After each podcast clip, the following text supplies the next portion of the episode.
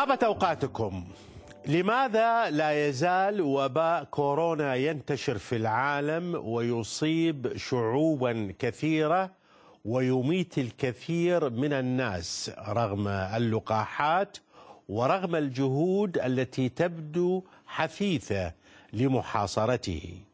لماذا يتخوف الناس من أخذ المطعوم سواء في روسيا في الولايات المتحدة في أوروبا وفيما يعرف بدول العالم الثالث بمعنى أن التردد يشمل قوميات وشعوب مختلفة. هل يمكن العثور على علاج لهذا المرض الخبيث أم أنه سيصبح مرضا متوطنا لا يمكن القضاء عليه إلا بعد عشرات السنين ربما كالبحث عن علاج للسرطانات. هذه الأسئلة وأسئلة أخرى نطرحها على الدكتور ميخائيل فافوروف وهو خبير دولي بالأوبئة وكذلك فإنه أحد أبرز علماء الفيروسات في الأمم المتحدة. دكتور ميخائيل مرحبا بكم. أنتم كنتم معنا في هذا البرنامج مرحبا بكم. منذ سعيد أن أكون معكم. منذ أن انطلقت هذه الجائحة واليوم نعود لكم للسؤال. لماذا لا يزال المرض يأكل في البشر رغم كل الإجراءات المتخذة ورغم ظهور عدد كبير من اللقاحات في العالم؟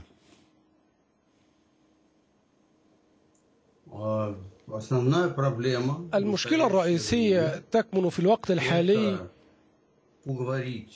في أن في أن علينا أن نقنع الناس بأن يأخذوا اللقاح وأن يحصلوا على اللقاح. اليوم هناك لقاحات مختلفة. كل لقاح له فترة تأثير وفترة فعالية مختلفة عن اللقاح الآخر. فاللقاح الروسي سبوتنيك في يضمن غياب المرض لفترة لا تقل عن نصف عام. لكن الأجسام المضادة تنخفض بعد فترة معددة. وهذا الأمر يحتاج إلى إعادة إعادة التلقيح غير أن هذا لا يبقى هو الأساس. ففي الولايات المتحدة الأمريكية مثلا 70% فقط من السكان حصلوا على اللقاح و30% لم يحصلوا على اللقاح. و 30% من السكان هم تقريبا 100 مليون شخص. أي أن هذا عدد كافي لكي نحصل على انتشار للمرض. الوضع في روسيا أكثر تأثيرا ففقط 30% تقريبا حصلوا على اللقاح في روسيا. معنى ذلك أن باقي المواطنين معرضون للإصابة في أي وقت من الأوقات. ومعالجة هذه المشكلة وحل هذه المشكلة يكمن في أن الكثير من الناس لا يثقون بالمعلومات التي تتوفر لهم. الكثير من الناس يعتقدون أو يظنون أن هذا لن يطالهم أو لن يصيبهم المرض. وأخذا في الاعتبار مجموعة من العوامل المختلفة فهذا الأمر يدفع إلى عدم الحصول على التلقيح ونتيجة لذلك نقول أننا لدينا 100 مليون شخص لم يحصلوا على اللقاح في روسيا. ويعني الأمر لا لا ليس مقصورا على روسيا ربما روسيا أكثر الدول ترددا. الشعب الشعوب الروسية القاطنة في هذه الأرض الأكثر ترددا. وشكا في هذه اللقاحات بغض النظر عن هويتها وجنسيتها ولكن هذه الظاهرة عالمية. برأيكم لماذا الناس لا يريدون أخذ اللقاحات ويشككون فيها؟ هل هو شكوك في العلم شكوك في الأنظمة السياسية شكوك في طبيعة المجتمعات في قيادة المجتمعات؟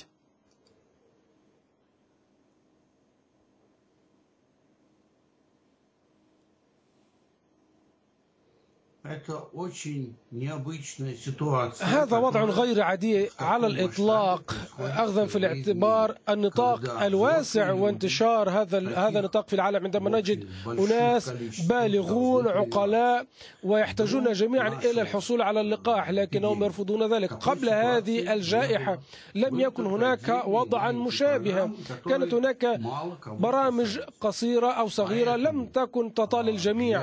لذلك بالنسبة للناس هذا الأمر غير تقليدي وهم لا يشعرون أنهم بحاجة لذلك أو يشعرون أنهم في أمان إذا ما قاموا بالحصول على اللقاح. لكنكم محقون تماما. هناك فارق كبير في مناطق وأقاليم العالم المختلفة. فمثلا السعودية.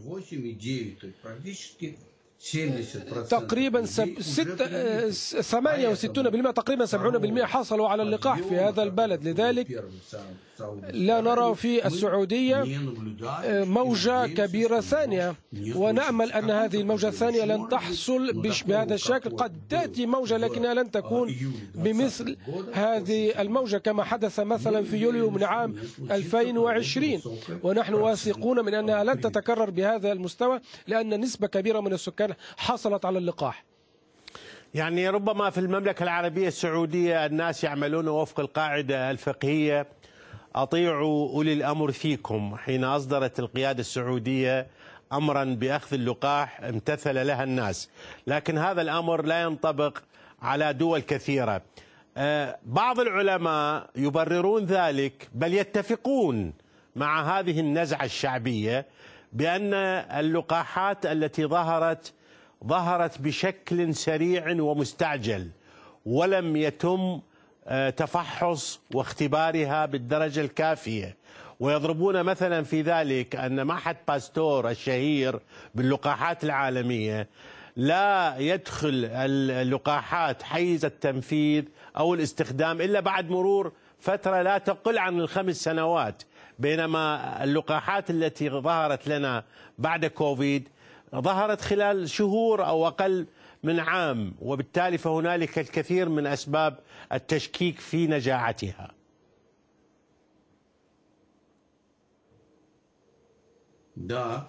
نعم. الوضع فعلا كان يحتاج إلى تسريع إجراء الاختبارات الخاصة باللقاحات حتى على الرغم من أن هذه الاختبارات دائما كانت تجرى عادة بشكل أطول وباختبار أو بعينات أكبر من الناس الذين كانوا يجرى, يجرى عليهم الاختبارات لكن كان هناك مئات الملايين من الناس تحت تهديد لكن إذا قمنا باختبار اللقاحات في ظل ظروف الاختبارية أو التجارب عندما نقوم بإجراء الاختبار والمراقبة على نتائج الاختبار وتأثيره وفعالياته لكن لو قمنا بهذه العملية لا كان هناك مئات الملايين من الناس حصلت على هذه الفعالية. لكن نقول بأن اللقاحات الرئيسية لها فعالية كبيرة وهناك حالات نادرة فقط تكون الأضرار الجانبية كبيرة لها. لكن التأكيد بأنه كان من الأفضل مثلا إذا ما قمنا ب عمليات المراجعة والاختبارات لفترة طويلة لم تعد تبرر هذه الدعوات لأن اللقاحات التي استخدمت أتت بنجاعة أو أتت بنتائج ناجعة. ثانيا نحن نرى أنه في العالم أننا فقدنا في العالم حوالي خمسة ملايين شخص. هل كان هناك من يرغب في أن يتم مواصلة إجراء الاختبارات على اللقاحات خلال فترة طويلة؟ وفي ظل هذا الوقت لكان عدد الضحايا زاد لضعفين أو ثلاثة أضعاف. هذا الفيروس لم يسمح لنا ولم يعطنا الوقت لكي نطيل أجل إجراء الاختبارات على اللقاحات كما يحدث عادة مع اللقاحات الأخرى التي لا ليس التي لا تأتي بمثل هذه الجائحات الرهيبة التي رأيناها وعايشناها. دكتور ميخائيل أيضا هنالك من أخذ اللقاح وأصيب بالكورونا وكانت الإصابة ثقيلة وبعضهم توفي وهذه شواهد ليست لا نقرأها في الصحف وإنما نشاهدها في الحياة اليومية. وأعتقد أنكم شخصيا أيضا أخذتم لقاحا هو موديرن وأصبتم في الكورونا. من تجربتكم الشخصية كيف تنظرون إلى مثل هذه الحالة؟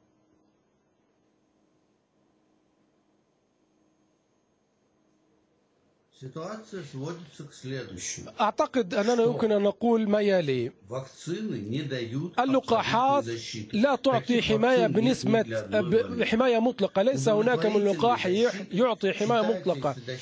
فهي حماية كافية ومرضية إذا ما كانت نسبة الحماية تبلغ 60% أي أن هناك 40% تبقى لا تسمح بالحماية. وعلينا القول أن فيروس كورونا واللقاحات التي ظهرت تعطي نسبة حماية جيدة للغاية من 90% من 80 إلى 90% وإذا تحدثنا عن 90% أي أن هناك 10 10% من الناس يبقون دون حماية. لذلك لدينا حالات من الإصابة. غير أنه اليوم في الكثير من البلدان وفي باقي البلدان يجري عملية احتساب للأشخاص الذين يدخلون إلى المشافي نتيجة للإصابة. وتكون إصابتهم كبيرة أو شديدة. ففي روسيا مثلا لدي بيانات من عشرات المشافي في مختلف مناطق ومقاطعات البلد. وما بين 2 إلى 10 بالمئة من الناس الموجودين في هذه المشافي كانوا حصلوا على اللقاح. لكن ما بين 90 إلى 98 بالمئة الناس الموجودون هناك هم الذين لم يحصلوا على اللقاح. أما فيما يتعلق بأن هناك بعض ال ال ال الأمور التي تحصل أو الحالات الجانبية التي تحدث فهذا أمر طبيعي. ففي الولايات المتحدة مثلا ما بين الناس الذين حصلوا على اللقاح هناك نسبة من الناس الذين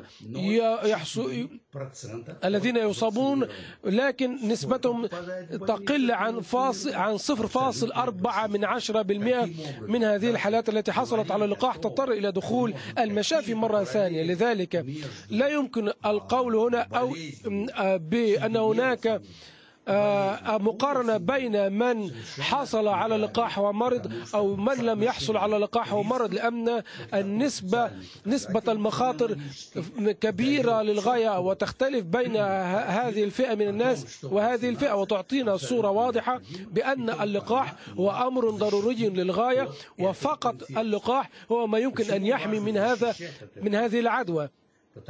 ولماذا هذا الأمر أهم؟ لأنه في المتوسط أو الأرقام المتوسطة في العالم من بين 100 مصاب فرصة آه، أو إمكانية الوفاة ما بين آه، المصاب ما بين الحاصلين على اللقاح 2% 2% يمكن أن يموتوا. آه ما بين 100 مصاب 2% قد يموت ونقول أن لدينا تقريبا 30% لم يحصلوا على اللقاح. لذلك لا يمكن القول أو المقارنة بين من حصل على اللقاح وبين من لم يحصل على اللقاح. هذه المقارنة ستكون غير صحيحة وغير عادلة. وفيما يتعلق بتجربتكم الشخصية هل كانت الإصابة خفيفة لأنكم أخذتم اللقاح؟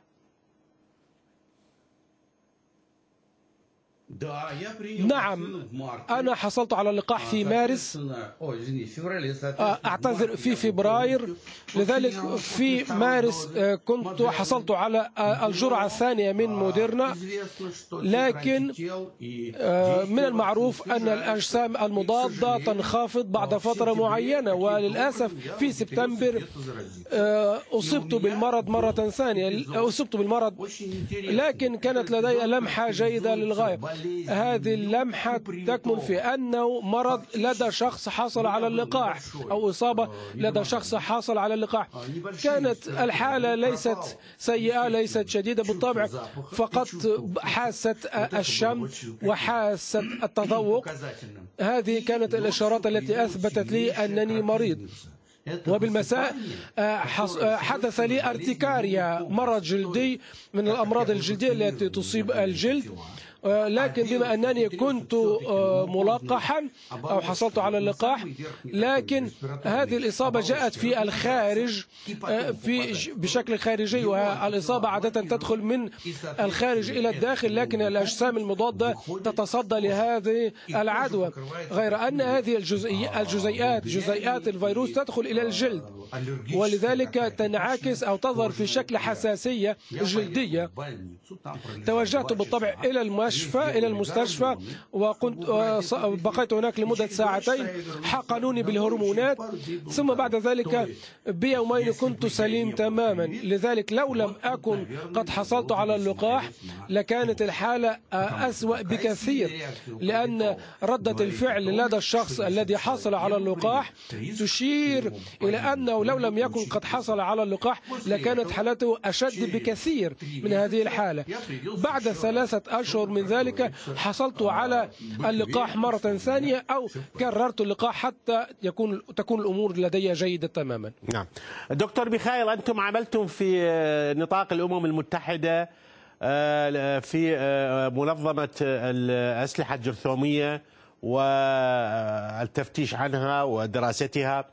إلى الآن يوجد جدل كثير حول مصدر هذا الفيروس. وإلى الآن لم نفهم ماذا جرى؟ ولم نعرف المريض رقم صفر. باختصار لو تسمحون برأيكم ما هو مصدر هذا الفيروس؟ هو فيروس مصنع أم أنه طبيعي؟ ومن أين ظهر في الحقيقة اولا؟ فيروس هذا الفيروس هو طبيعي بنسبة بنسبة 100% هو بالفعل أتى من الوطاويط. لكن هل كانت هناك محاولات لإحداث طفرة في هذا الفيروس أم لا؟ تظل مسألة مطروحة للنقاش. بالنسبة لي أنا وفي رأيي الشخصي أنا أرى أن مصدر هذا الفيروس هو ناس أصيبوا بهذا الفيروس لدى العمل معه وأعتقد أن هذا هو هذا هو السيناريو الأكثر احتمالية. لماذا؟ لأن الوطاويط التي تعد حاملة لهذه لهذا الفيروس. وهذا يعني أن هذا الفيروس أتى من الحيوانات. هي موجودة في على بعد آلاف الكيلومترات من هذا المعهد.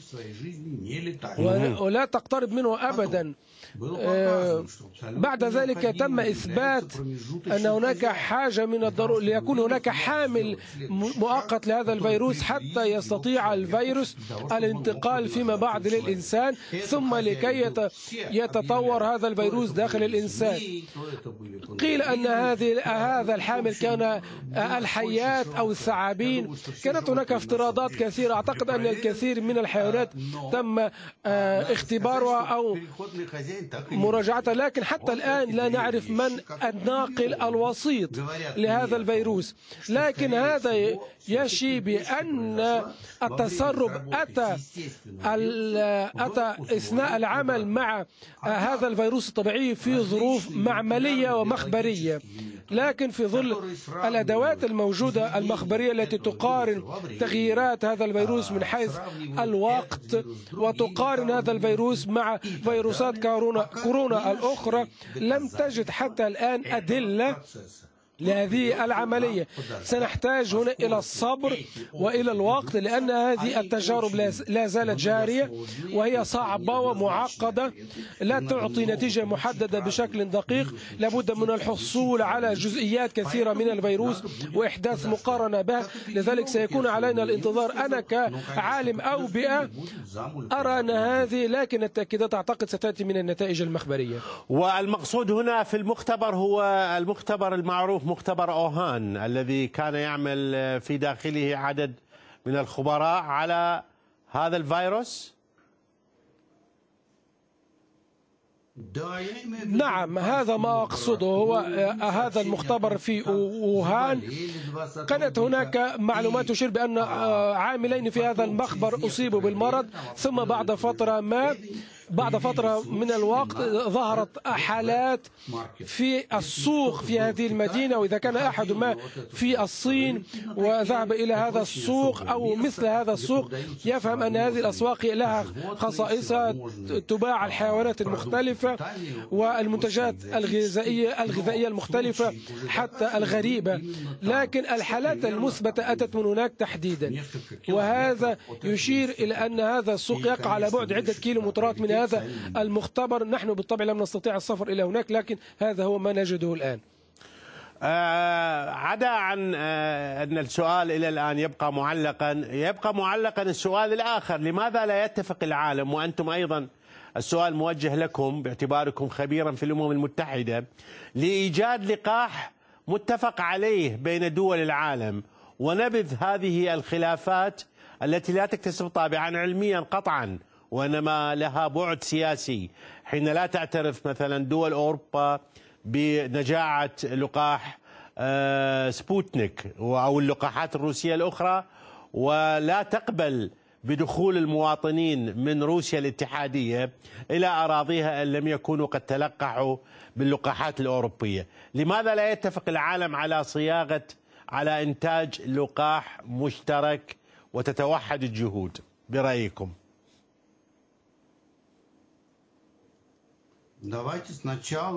لنبدأ بداية بمناقشة المسألة المتعلقة بسبوتنيك سبوتنيك هو لقاح جيد فعاليتها مثبتة فعالية هذا اللقاح مثبت مثبتة للأسف روسيا الاتحادية لديها عدد قليل من خطوط الإنتاج التي تتطابق مع المعايير العالمية. هناك معايير محددة. لابد أن تتوفر هذه المعايير في أي منتج. هناك منتجان أو ثلاثة تم النظر أو دراستهم من جانب الاتحاد الأوروبي ومن جانب الجهات التنظيمية والرقابية في الاتحاد الأوروبي. وللأسف لم تطابق هذه معايير إنتاج هذه المنتجات. لم تتطابق مع المعايير الأوروبية. الآن حسب ما أفهم أحد المنتجات في أوفا كانت جيدة للغاية أحد منذ الحقبة السوفيتية في بيرما أنا أعتذر لا أقصد أوفا أقصد بيرم مصنع بيرما أعتقد على حد علمي. اتفقوا على الحصول على ترخيص لإنتاج سبوتنيك تحديدا في هذا المصنع. المشكلة ليست في سبوتنيك هي المشكلة في المصانع التي تنتج اللقاح. لذلك إذا ما طبقت المصانع المعايير سيسمح لها بإنتاج اللقاح وتصديره. أما فيما يتعلق بإنتاج لقاح موحد لكل العالم لو حدث ذلك لكان أمرا رائعا لكن هذا الأمر غير ممكن لأن المصانع مختلفة والمنتجون مختلفون. والحوافز مختلفة لدى والدوافع مختلفة لدى إنتاج اللقاحات. وفي الصين مثلا تنتج عشرات اللقاحات في كازاخستان. مثلا هناك ثلاثة لقاحات تستخدم. نعم. لذلك ليس من الصعب إنتاج لقاح موحد لقاح موحد للجميع. أخذا في الاعتبار أن اللقاحات المختلفة لها نتائج أو تعمل بطرق مختلفة. مختلفة.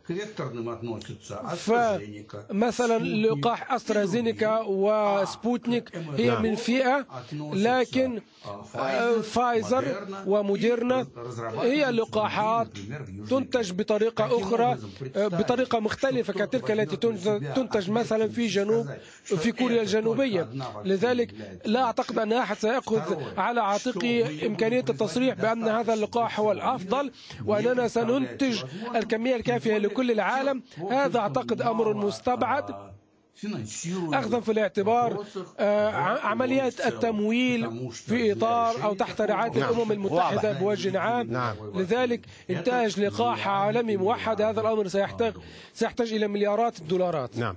دكتور ميخائيل في الدقيقتين الأخيرتين دقيقة ونصف الأخيرتين روسيا أعلنت أنه بدءا من الخامس والعشرين من الشهر هذا ولمدة أربعة أشهر سيتم هنالك إغلاق جزئي يعني lockdown جزئي في روسيا وبالمناسبة آه لمشاهدينا فإننا سننتقل للعمل في هذا البرنامج من يعني اونلاين من آه، من منازلنا بسبب هذا الإغلاق الجزئي. دكتور ميخائيل هل تعتقدون أن الإغلاق الجزئي مفيد للناس أم أنه يعني لا لا قيمة له؟